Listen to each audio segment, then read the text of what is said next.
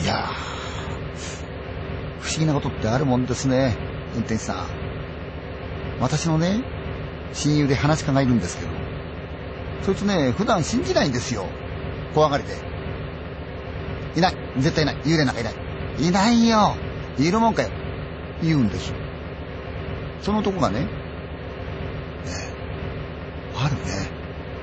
いるね。あるよ。何がだよ。いやいや、幽霊。何ってなんた幽霊信じないじゃねえか。いや、信じるよ。嘘だって。いや、本当に信じるよ。あったんだよ。何が？いや、不思議なことが。というのは、この話か、何せ酒好きなんですよ。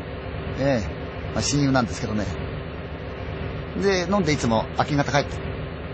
そんなあるし、家帰ったらおかみさんが、あんたね、高校の時のクラス会があるわよ。あー、なんで帰らんでも来たのかいうん、電話があった。へえ、あ、そう。ん？で、誰が電話くれた？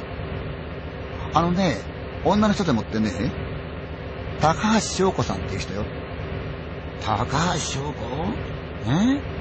えー、ああ、ああ、いたいたいた、いた。地味なおとなしい女だよ、高橋翔子って。へえー、なんだろうな、付き合いもねえのに。あいつ電話くれたの？へえー。いいんで、高校時代からの自分の親友に電話してみた。おうどうしたらっておうしばらくどうもどう。ん。なんでお前クラス帰るんだって？あるよ。なんでした？うん。いや、連絡もらったんだよ。あ、そう。うん。誰から？うん？なんかね、高橋翔子がさ、うちで電話くれたんだって。あ、そうか、高橋翔子か。ああ。言ってから友達が、おい、高橋翔子ってな、二十歳の時に死んでるぜ。言われた気がついたらそうだ、あいつ死んでるんだと思って。